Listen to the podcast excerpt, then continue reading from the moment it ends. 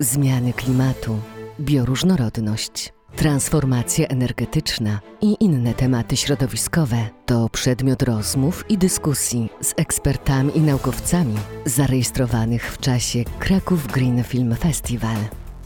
Zapraszamy. Jest ze mną Michał Pałasz, współredaktor książki Za 5.12 Koniec świata. Dobry wieczór. Dobry wieczór. Jesteśmy po debacie, która była intensywna e, i mówiła o wymieraniu gatunków. Ja bym chciała trochę zmienić e, temat, e, bo specjalizujesz się w obszarze humanistic management. To jest takie pojęcie, które myślę wielu z nas może nie do końca kojarzyć, a ono się wiąże, jakby trochę prowadzi do tego tematu klimatycznego. Powiesz nam dwa słowa? Co to? Trochę się wiąże, e, albo bardzo, bo humanistic management, czyli zarządzanie humanistyczne, mówiąc po polsku, w Polsce też to funkcjonuje. E, To jest alternatywa dla dominującego nurtu zarządzania i ekonomii, które można określić jako business as usual albo jako zarządzanie ekonomiczne, czyli to, które jest nastawione na zysk, na ekspansję, na rozwój organizacji za wszelką cenę, na niezważanie na koszty. E, Humanistic management czy zarządzanie humanistyczne skupia się na dobru człowieka w organizacji i poza nią. E, I e, na tym etapie już rozwoju e, skupia się także na dobru przyrody, bo ona jest niezbędna dla człowieka do życia po prostu. Czyli jest to alternatywny nurt zarządzania, w którym chcemy zachować jak najwięcej otoczenia, w którym człowiek może kwitnąć w stanie na tyle dobrym, żeby nie doszło do katastrofy. No i właśnie, powiedziałam na początku, że jesteś współredaktorem książki, no, której tytuł dosyć jednoznacznie odsyła nas, że y, różowo nie jest. E, gdybyś miał powiedzieć y, z punktu widzenia nas, osób, które po prostu funkcjonujemy na co dzień w organizacjach i tak dalej, co, jest teraz takim na- najbardziej kluczowym elementem, który wskazuje na to, że jest za 5.12 dla nas? Mm, raporty IPCC, które są najbardziej wiarygodną. To jest, to jest międzyrządowy e, zespół do spraw zmian klimatu. I te raporty powstają co kilka lat. Ostatni wyszedł w tym roku, e, ostatnia jego część, i według nich nie ma żadnych wątpliwości, że katastrofa klimatyczna jest za rogiem i jest spowodowana przez człowieka. I to jest kwestia według niektórych kilkunastu, kilkudziesięciu lat.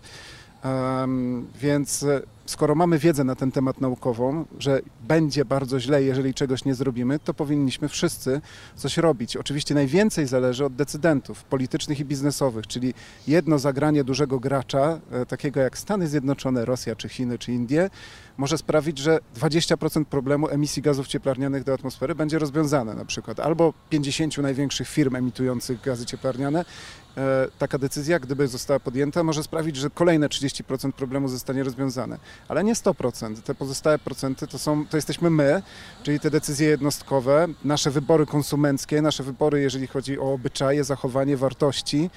E, Więc sprawa jest bardzo skomplikowana i w konsekwencji no nie chodzi o to, że cały gatunek ludzki umrze, albo że w Polsce nie da się żyć za 20 lat. Da się żyć, tylko będzie tutaj jak powiedzmy, e, nie wiem, w Jugosławii byłej, e, w jednym z krajów, czy, czy w środkowych Włoszech, ale nie o to chodzi. Chodzi o to, że w wielu rejonach świata będzie tak źle, że ludzie stamtąd będą musieli się wynieść i to, to się liczy w, mil- w setkach milionów ludzi, albo nawet powyżej miliarda są takie prognozy, będzie musiała zmienić miejsce zamieszkania i gdzie ci ludzie przyjdą? Oczywiście tutaj, do tych państw, które są odpowiedzialne za te zmiany klimatu, bo tam ci ludzie do tych zmian klimatu nie doprowadzili, nie mają takiego przemysłu, nie mają takich możliwości.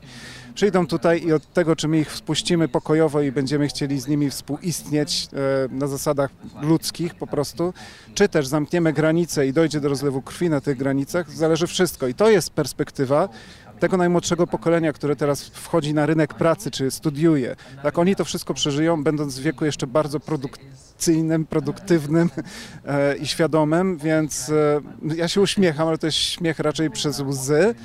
E, Warto jest cały czas starać się mitygować te zagrożenia, czyli ograniczać e, prawdopodobieństwo dojścia do katastrofy, ale to jest bardzo mało prawdopodobne, że całkowicie nam się udaje uniknąć. My raczej teraz się staramy odwlekać ją w czasie. E, Im bardziej będziemy ją odwlekać w czasie, tym bardziej się będziemy w stanie dostosować lepiej do nowych warunków.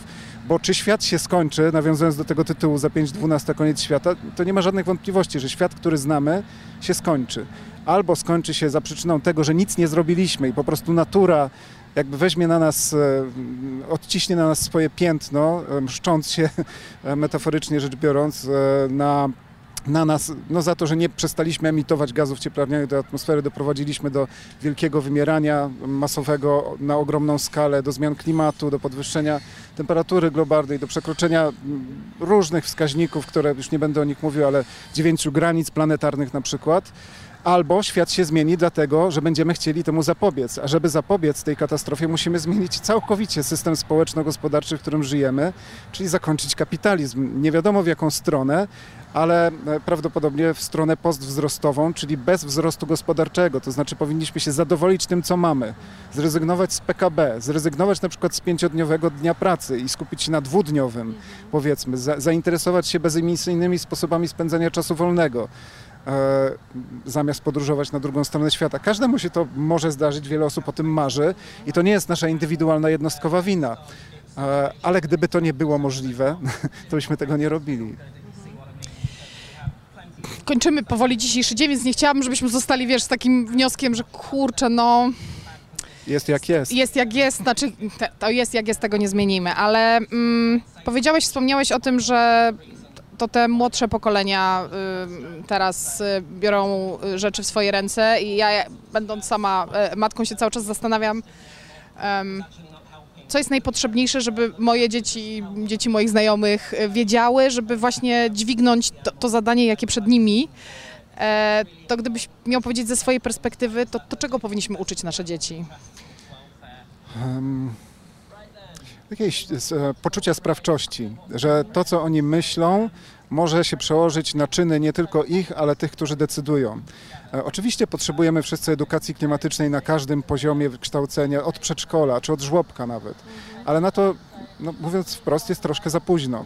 Więc e, ci młodzi dorośli, którzy teraz są, to też nie można zrzucać na nich winy, bo to nie od nich zależy, czy my sobie poradzimy. To zależy od pokoleń dużo starszych od nich. Ale oni mogą wy, wy, jakby odcisnąć, e, no, wy, wykonać tę presję mhm. na decydentach, pokazując, że naprawdę im zależy na przyszłości ich, ale też przyszłych pokoleń i zmusić po prostu pewne grupy wiekowe e, i, no mówiąc wprost, elity, czy grupy uprzywilejowane do podjęcia pewnych decyzji. Edukacja klimatyczna też jest istotna w stosunku do tych, którzy już dawno skończyli jakiekolwiek, e, jakąkolwiek edukację dawno temu, czyli właśnie w stosunku do decydentów. Szkolenia w korporacjach, szkolenia w, państwo, w ciałach politycznych czy samorządowych, gdzie wiele osób e, no jakby nie jest zdecydowanych.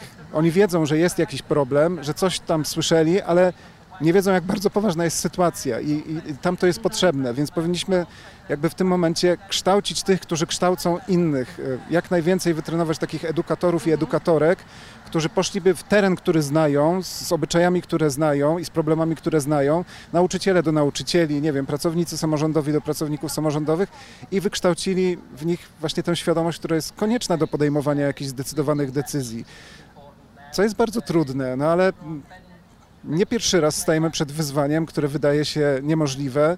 Wszystko wydaje się niemożliwe, dopóki tego nie zrobimy, jak powiedział Nelson Mandela. Czyli edukujemy się. Edukujemy się i działamy na rzecz mhm. klimatu i bioróżnorodności. Dobrze, to Edukacja trwa cały czas, bo y, ostatni film dzisiejszego dnia y, za nami. Jak Ci się podoba na festiwalu? Bardzo. Nie, podziwiam festiwal, podziwiam, że to już kolejna edycja. Podziwiam też, że a, z drugiej strony trochę się, trochę się smucę, że doszło do y, jakby wyeksponowania tego gatunku akurat filmów, no bo to wynika z jakiegoś stanu rzeczy, który tutaj mamy ale no, myślę, że to pozwala edukować klimatycznie w sposób e, nieakademicki, niehermetyczny, tylko taki, którym można dotrzeć do kolejnych osób po prostu. Super. To w takim razie e, mam nadzieję, że uda Ci się jeszcze e, z nami tutaj zostać i trochę e, pooglądać. E, bardzo serdecznie dziękuję za rozmowę. Również dziękuję, powodzenia. Dzięki.